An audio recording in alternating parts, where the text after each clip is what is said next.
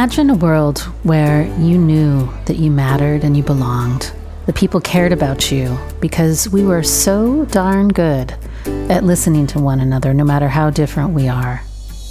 That is what Sidewalk Talk is doing by putting listeners on sidewalks all over the world so that we can practice the art of connecting. Join me, founder and director Traci Ruble, as I interview experts on the fine art of human connection and interview some of our volunteers who've been listening on the sidewalk and even some of the folks that we've listened to. And if you want to volunteer, consider joining us at sidewalk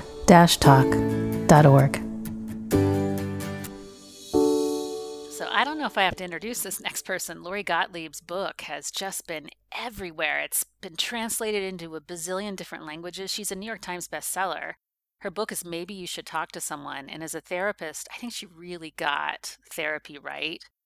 But you don't need to be a therapist to get a lot out of this book. She's actually talking about herself. It's super groovy if you ever wanted to know what goes on inside of a therapist's office. I, I actually think my practice gets more calls because of her book.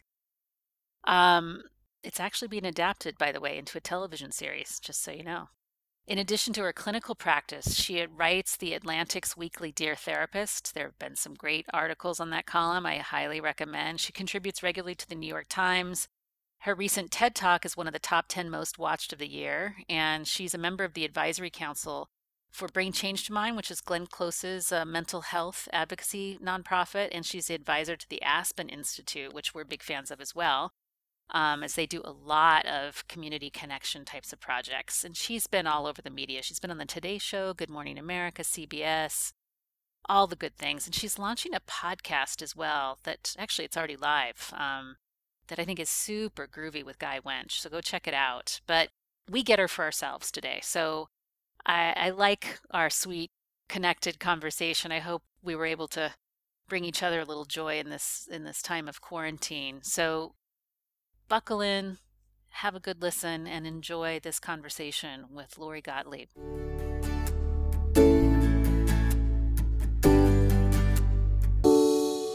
So, Lori Gottlieb, I'm so excited to get to talk to you today, and I'm so proud of your book, and I'm going to tell you why. You were the very first person to me that has captured what actually happens in a therapist's office. So, how in the heck did this all happen from, you know, becoming so involved in the Hollywood scene to then going back to medical school to now being a therapist. Can you give us the high level on your journey to start with? Yeah. Well, first of all, I'm so glad that you said that um, about showing people what therapy really is and also what it isn't, because I think that more people would engage in the process of talking to someone, whether that's a therapist or whether that's somebody else. Um, you know, the book is called Maybe You Should Talk to Someone. It doesn't necessarily mean you need to talk to a therapist um, but I think that the more educated people are about the process, the more interested they might become in terms of seeing what it can do for them. So, in answer to your other question, this was not a book that I intended to write. And in this book, in kind of a meta way, I describe um, sort of how I arrived at this book. And just like that didn't happen as planned, becoming a therapist didn't happen as planned. So um, when I graduated from college, I was really interested in story and in telling stories. And so I got involved in film development. And later I moved over to NBC, where when I got there, the shows that were premiering that year were ER and Friends. So it was a very good year for NBC. It was the beginning of must see TV. And um, there was a consultant on ER who was an actual ER physician, and I spent some time in the emergency room with him, supposedly doing research, but but really I fell in love with being in the ER, and I think it had to do with the fact that it's one thing to tell fictional stories, and ER told them very very well, but it's another to witness people at inflection points in their lives because nobody goes into an ER because they expected something to happen. So I was very interested in in story and the human condition in that way. And at some point the consultant said to me that the ER physician said, you know, you might want to go to medical school. And I thought that was not possible because I was in my late 20s Um, I was a French major in college. I had been very mathy and sciencey, but I was also, you know, very much about literature. Um, but I did, and I went up to Stanford. And when I got there, I had this idea of being the family physician who guides people through their lives, who's immersed in, again, story and the human condition. And at the time, the medical system was changing and really transitioning over to managed care. And a lot of people made it clear to me that that was going to be very hard to do in this new environment. And so I left medical school to become a journalist where I felt like I could help people to tell their stories. And after about 10 years of being a journalist, I'm still a journalist. I never, I never left that career. Um, I had a baby. And one thing that happens, or at least happened for me when yeah. I had a baby, was um, was that I really felt like I needed adults to talk to during the day. And the UPS guy would come with all the myriad deliveries that new parents need and I would detain him in conversation to the point that that he would avoid me, kind of back away to his big brown truck. Or it got to the point where he would tiptoe to my door and gently place the package down so I couldn't hear it, and then I wouldn't engage in a conversation. And I write about this in the book because we actually became very friendly later, and there's a very lovely story. But one of my favorite stories in the book. yeah, yeah. Um, and so, um, you know, we were both going through a transition. It turned out but uh, you know so i called up the dean at, at stanford medical school um, who i had i used to run her mother daughter book group so i knew her quite well and i said um, you know maybe i should come back and do psychiatry and she said a lot of what psychiatry is is medication management and if you want to do the deep work that you're talking about and you want to have those relationships with your patients um, you should do you should go get a graduate degree in clinical psychology so that you can do that kind of deeper, longer term work. And it was both obvious and an aha moment at the same time because um, it made perfect sense and I, I just hadn't thought of it.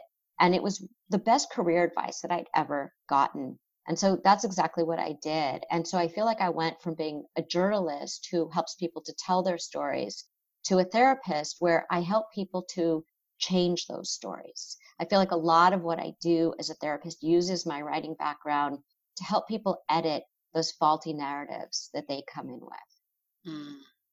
I love the way that you you say that that they edit their faulty narratives because it doesn't put the blame on the person. It sort of shares that hey, look, you've just got this this narrative that maybe isn't working for you anymore. What do you? Well, think? right. I I, I did a. Uh, I recently did a TED talk about that. I know how changing our stories can really significantly change our lives. Um, you know, and I think that once we realize that we're all unreliable narrators, mm. and and that we and that we realize it doesn't mean that we're purposely misleading. It means that sometimes the lens through which we view our lives or a situation can be very narrow, and we don't consider what another version of that story might look like. What I love about how you say this, though, I think when I've heard other therapists talk about this stuff, there's something very precious about the way that you they, they talk about it, and you just make it so accessible. Is it because you want to champion folks going to therapy? Do you think that that's the hope of of of this book in the end? You know, I think that the hope is that it illuminates something about the human condition for the reader mm. and makes people feel less alone in their struggles. I mean, that's the reason that I included myself in the book. So the book follows four seemingly different patients as they go through their various struggles. And then I added the fifth patient in the book, which is, of course, me as I go through something in my own life and I seek out therapy. So there's me as clinician and me as patient. And I thought it was really important to include myself because I say at the beginning of the book that I feel like my most significant credential is that I'm a card carrying member of the human race. And so I didn't want to be the expert up on high because what I'm trying to say in the book is that we're all more the same than we are different. Mm-hmm. And so, of course, in the therapy room, when I am working as the clinician, um, you know, I'm using my humanity. I don't talk about myself in the room. I, you know, I'm, I'm not, I'm not doing my own therapy in that room, and I'm not sharing things about myself necessarily in the room. But I'm absolutely bringing my full hum- my full humanity into the room and um, and in order to do that you have to be able to put yourself, uh, you know, there's sort of a leveling that goes on. You can't mm. feel like you are um, on a different plane than your patients. Mm. God, I'm so behind you on that. There's something about a power differential that can really stifle people from fully deepening into their story so that you could even begin to craft a different version of it. And I love that you highlight that. And I think some people get off in the therapy room on being in that position of power. What do you think is unique to how you were trained compared to, I mean, I'm not trying to get into theory wars, but what is it that you had to develop to, to get to this frame of reference that says, look, I'm human like you. I have some training, I have some skill, I have some knowledge, but it's my humanity that I bring that ultimately is where the change is happening. Well, one thing that I found interesting was going to grad school um, after I had had these other careers, because mm-hmm. I think that you learn a lot about yourself and your place in the world by being out in the world. Um, and there were certainly people in grad school who went straight from undergrad to grad school. And they were really talented and really smart and really compassionate. Um, but I think that they they didn't really have the perspective of of being out in the world yet. So I think that when people tried to kind of act like a therapist, and that could that could look differently, but I think we've all seen it on TV, right? Um, you know what what the kind of image of the therapist is, I think that they're not really making contact with the people that they're seeing. Um, you know, they're they're they're kind of there's a performative aspect, I think, to it that doesn't feel authentic. And it, it took a while for me to feel comfortable in the room and be able to be professional and a clinician but also be human and be myself and what does that look like and i think you have to you have to practice for a while to kind of find that balance. And one of the things that happened for me, as you can see in the book, was that when I went to Wendell, my therapist, um, he, so I was a very new therapist when I went to see him. So the book takes place when I'm just starting out. And I'm a relatively new therapist, and he is a much more seasoned therapist. And what struck me was how he brought his whole personality into the room. And I don't mean that he was crossing boundaries or being inappropriate in any way, I mean that he was just him. And I found that so refreshing. I found it so much easier to be vulnerable, to open up, to trust um, in that context. And so I tried to bring that, not not him and his personality, but me and my personality into the therapy room. I'd leave his therapy room and then drive to my office and then go see patients. And it was so helpful for me to kind of hold on to that way of being as I, you know, parked my car, got in the elevator, and went up into my own office after seeing him. Wow. Yeah, I totally get that. And I also, you know, I'm going to join with you a little bit. I keep thinking about my most recent therapist because I've spent years on the couch. And I also find that mm-hmm. therapists like Wendell don't have to be as interventive when they're so solidly themselves. They don't have to use all these interventions because their presence seems to do the thing. Did you feel that way with him? Because when I was reading, like the when he kicked your foot in that moment, mm-hmm. or even the ways that he would tap his thighs that you talked about, and the time that didn't he sing you a song at one point? I think I remember a section. yes. and there's something about that. That's not interventive. Like where is that taught in graduate school? But I can imagine eh, what I'm hearing you say is that his his fullness of his beingness sort of made space for the fullness of yours. Well, that's right. And and I think that what he was doing was strategic. So, you know, it wasn't like he was just doing whatever he felt like doing without reflecting on it first. I think there's that balance of being really strategic and intentional about what you're doing in the room, but doing it with the context of who you actually are so that it's very, it comes from this place of authenticity so that um, you know when he does sing when we have these moments you know when he the first day when he threw me the tissue box right um, you know he did that for a reason and it was to illustrate how far away i was sitting from him mm-hmm. part of it was his compassion for the fact that i was crying hysterically but but the other part of it um, was that it made a point that later I realized what the point was, right? Because that became sort of an issue in our therapy was the way his office was designed and where I chose to sit and what that said about my current struggle. Yeah, yeah. Well, I also appreciated that you humanized therapists, and I'm curious what the fallout has been, or maybe it's been great, but how has that been? Because you're still a very active practicing therapist, and yet you tell so much about your life in this book. How's that been for you in your clinical work? Yeah. Well, you know, we're um, the book is being made into a television series with Eva Longoria, and um, one thing that's really important to me is that therapists are that it's a show about people who happen to be therapists and not a show about therapists.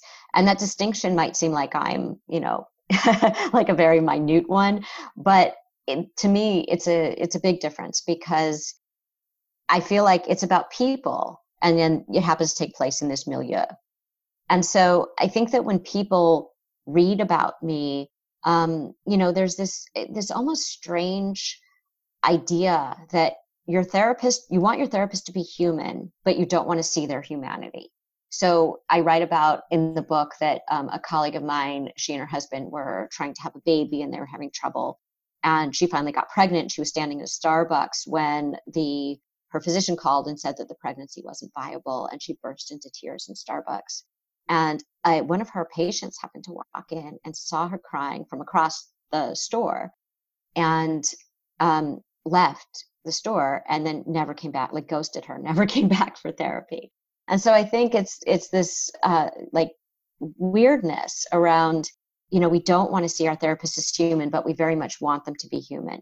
So with this book um, you know I, I do reveal a lot about myself. I, I don't talk about any of this in the therapy room obviously. And so then there's that question of what happens if one of my patients happens to read this book. And the irony of this is that as I talk about in the book, I wasn't supposed to be writing this book. I was supposed to be writing first there was like the parenting book and then there was a happiness book and neither of which I wanted to write. And so I ended up writing this book and everyone said no one's going to read this book. No one's going to read this book. Really? And so oh yeah, because they were That's like That's well, ridiculous. Who wants, to, who wants to it's because they thought it was a book about therapy as opposed to a book about all of us, a book about the human condition. And so then I turned in the book and and you know i just let it rip because i was like okay no one's going to read the book. Like three people will read it. So i turn it in and all of a sudden at my publisher they are passing it around like candy. It's like everybody is like oh my god i see myself in this. I learned so much about myself. I see my partner my parent my child my, my sibling whatever in this. Um, and and they laughed and they were entertained and they were like wow we didn't know it could be like this. So i thought oh my gosh maybe 300 people will read this or maybe 3000 people will read this and i had this moment of should i clean myself up you know like what if someone i know reads this because you know like i had the freedom the luxury of like no one's going to read this i can write the book i want to write that i feel like is the book that has to get out there even if it gets out there to just a few people and then all of a sudden I thought, well, uh oh, you know, who's going to see this? But I didn't clean myself up. And now, you know, we're over a year out and it's still on the New York Times bestseller list. And it's like, I am so glad I didn't clean myself up because I think that the reason that so many people are reading it is because it's so raw and real and relatable. Mm-hmm. You know, I'm not I'm not putting on a show. I'm not, you know, trying to portray myself in a in a better light than I actually, you know, was at that time.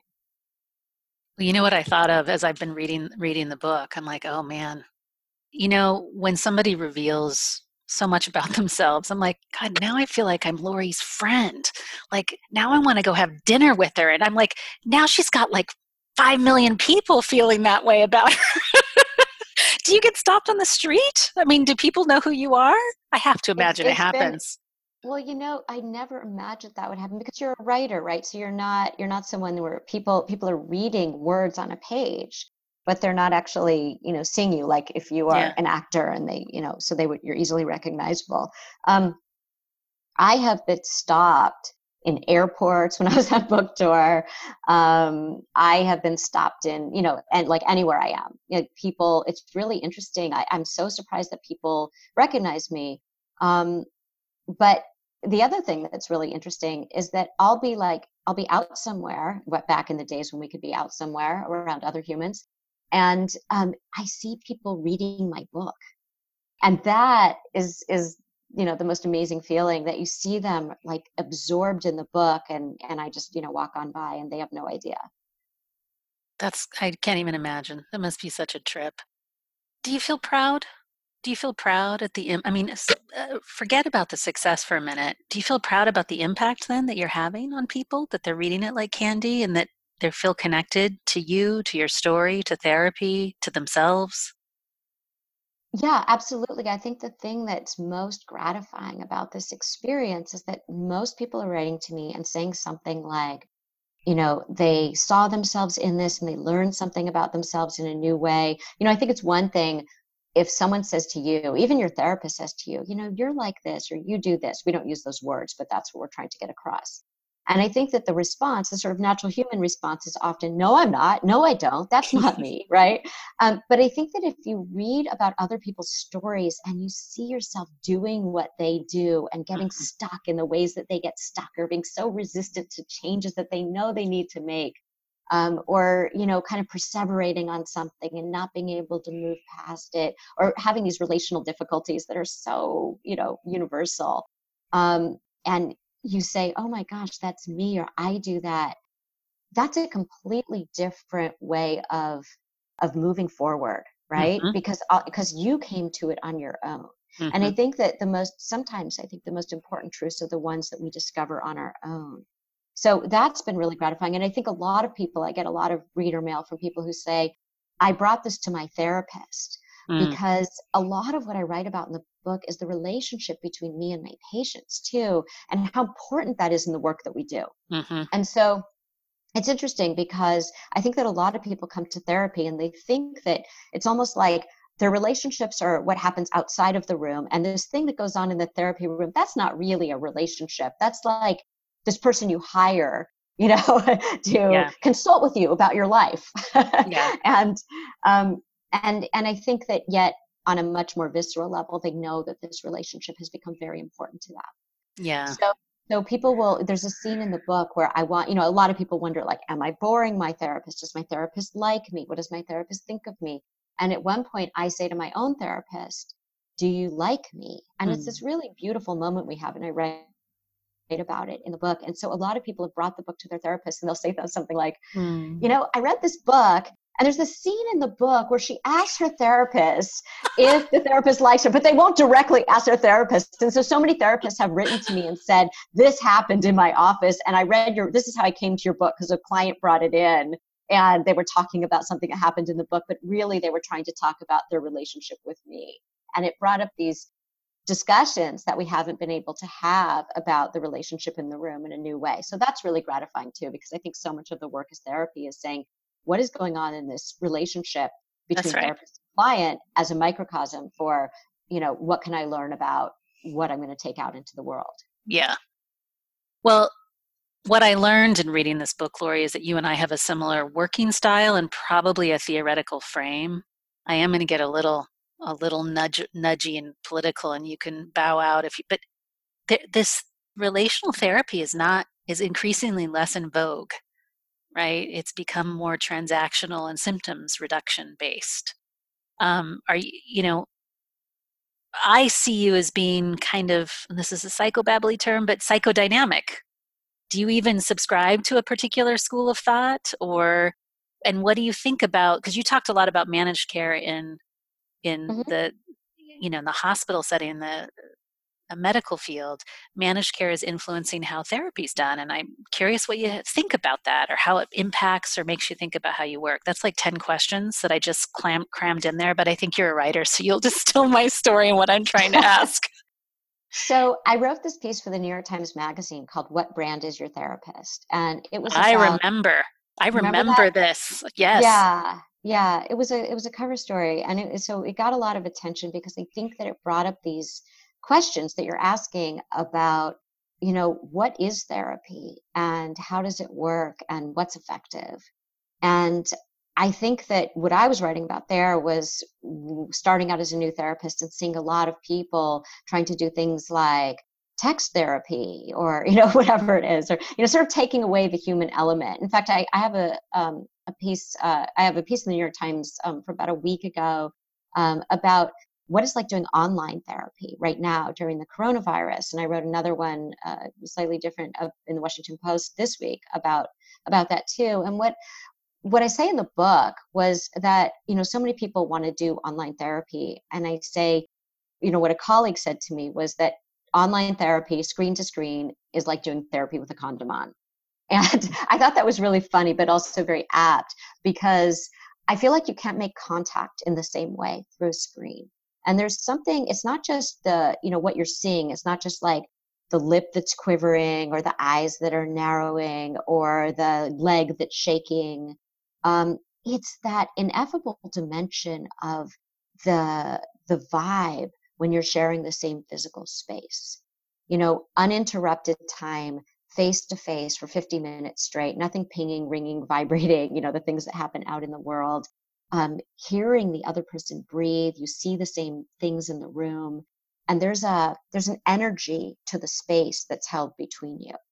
And so um, I feel like the work that we do is is not you can't it can't replace it with a lot of the the ways that people are trying to do what they call therapy. But what I wrote about this week was that since I've been doing online therapy during the coronavirus, I found a surprising intimacy to it. And that doesn't mean that I won't immediately go back to face to face therapy as soon as we can. What I mean is that there's almost, it's almost been um, both an illuminator and I think a leveler um, in the sense of we're we're all in our homes and we're seeing inside one another's home and i'm learning so much about my patients from like somebody had a cello in the back like in the back of their screen all the time and i said oh i've seen that cello and, and they said oh yeah i play like you know a lot every day you know like i never knew that about that person right. and it, it ended up being a really important part of their lives or a lot of people because they need to find privacy to have their therapy sessions they're doing their sessions from the closet or a car or often the bathroom where they're sitting on a toilet seat, right, with the lid down. And one person told me, he said, you know, being back here in the bathroom reminds me of my childhood where I would go to escape to the bathroom when my parents were arguing. And I come in here now when I don't want to talk about something when my wife is angry with me. I avoid her by coming in here. And so it brought up something that he had never brought up in the therapy room before just because of his location, because he happened to be doing his sessions from the bathroom. So, you know, and I think there's that leveling of like a great equalizer of we're all in our bedrooms. And for the first time, maybe ever, everybody is having a shared experience. We might react differently to this experience, but we're all having this shared experience. Um, and I think that the facades you know when we talked earlier about like what it means to be a therapist and how a therapist mm-hmm. acts um, you know at, at the at the beginning of the coronavirus i was putting on my press blouses and i had like you know whatever i had on jeans on the bottom that nobody could see because of the screen um, you know or yoga pants or something. Um, and but i had you know i looked professional from the waist up. And then i'm like this is ridiculous. Like everyone knows i'm in my bedroom you know like that's the where i can have privacy too. Yeah. um and so i just you know so i started wearing like you, you know you saw me at the beginning of this right now and i said i'm going into like six hours straight of sessions right after this. You saw what i'm wearing. I'm wearing like you know a baggy sweater because it's comfortable and you know who why pretend? Yeah. um and so I think those those uh, you know those facades that we that we kind of walk around with, the masks that we have on, um, have all come down in this time. So for that, I'm grateful, and I'm grateful that I'm able to see people remotely during this time when I think people need it the most. Mm-hmm. But nothing, in in my opinion, can replace the the work that we do face to face in the same room with another person. Yeah. And I'm hearing how you're making adjustments and you're using even if it's shortcomings some of these some of these elements in the therapy the toilet memory the cello i mean it's you can really use any hardship and make it therapeutic it sounds like well right and going back to the relationship um, I, ha- I wrote this about this in the New York Times where this this patient was sitting on another patient. A lot of them are sitting on the toilet. So this is it's sort of like like as I said, somebody's got to analyze piece, that, Lori. right. Well, people have. oh no. Comment sections. Um, you know, the toilet has become the new couch. But this this um, you know this woman was sitting on the toilet and she was her her mother was in a um, in an assisted living facility and uh, she, you know, there had been a case of COVID 19 in the facility. She was really worried that her mother was going to get it. She was sobbing. She felt helpless. She lived in a different city. And um, and she leaned back, and the toilet flushed. Like she accidentally flushed the toilet, and it was this hilarious moment. But I didn't feel like I could laugh because of what she was talking about. Mm. But she laughed, and then I laughed because laughter is contagious. And she said to me at the end of the session, you know, everything you said to me today was really helpful, but you know what was the most helpful was laughing with you. She said, it reminded me of the person that I had been before the coronavirus, and it gave me hope for the future that we have ahead of us. And it also gave me permission to laugh even during this really traumatic time. And so wow. I think that, you know, it's kind of the both and that I talk about yeah. a lot in therapy of holding that the joy can sit alongside the pain. And so I think that, you know, that that obviously would never have happened if we were in the office together, right? I mean, I laugh a lot with my patients in the office, but I think that particular moment might have been very different in the office. Yeah. Well, you know, speaking as somebody who also had a different career before I became a therapist, I'm curious how it's impacted your own life listening to all of these stories and being so immersed in these other people's lives in a, in a way that would have been different if you had, had continued writing stories, right? In the same way that you used to on, on TV sets. Yeah. I always find doing therapy really inspiring. I think that a lot of people imagine, and people say this to me a lot, like people who aren't therapists will say, you know, isn't it depressing listening to people's stories right, all right. day? You know, aren't you drained? How do you do it? Um, and I think, you know, there's a real element to that, which is obviously, you know, self care is so important. And I don't mean giving, you know, paying lip service to self care, but I mean, you know, making sure that we're doing what we need to do. I said to you right before our conversation today that I have six hours straight today um, which is not the norm. Normally, I have breaks in between, and just because my week got very busy and I had to like move people um, to fit everybody in because I don't want people to miss appointments, um, I had to do it that way. And so I said to you, um, "Oh, my phone is ringing in the background. Can you hear that? Because I can turn it off."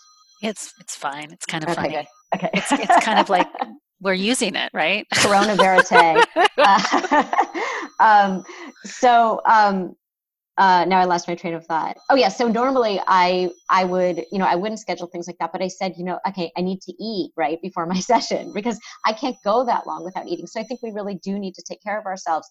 But I also think that a lot of what I'm seeing is so inspiring because yes, people are talking about really difficult things, but what I'm also seeing is resilience and flexibility and adaptability and creativity and the ways in which we may have lost so much of what makes us feel human, but we haven't lost it all by any stretch of the imagination. And so I'm seeing people at their best as I'm seeing them struggle, maybe, you know, at the most difficult time in many people's lives.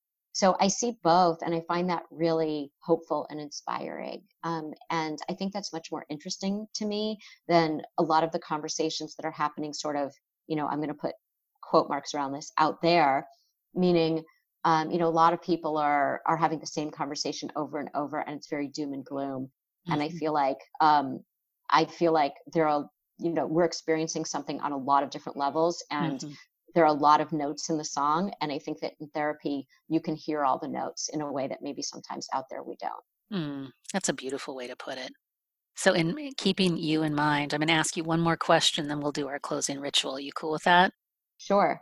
Awesome.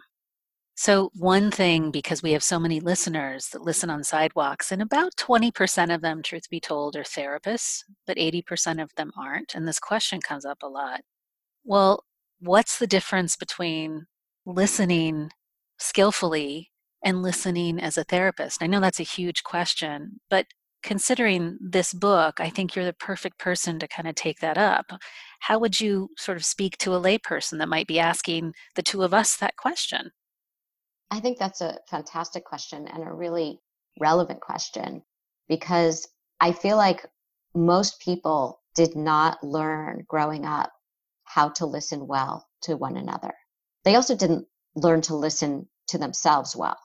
So, you know, which is a which is a different um, conversation, and I think that's covered in the book. But, um, but I think one thing that I'm trying to show people in the book um, is how to listen because I feel like, um, you know, as a therapist, I say that I'm listening for the music under the lyrics, right? So the lyrics are what is the content of what this person is saying, but the music is what is the underlying struggle, pattern, emotional experience that this person is trying to communicate to me. And that can sometimes get lost if you only focus on the lyrics.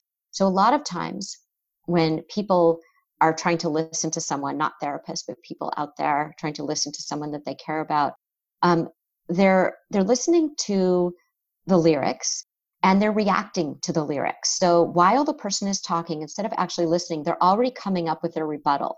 They're already coming up with what they're going to say next. They're already coming up with how they're going to fix the situation.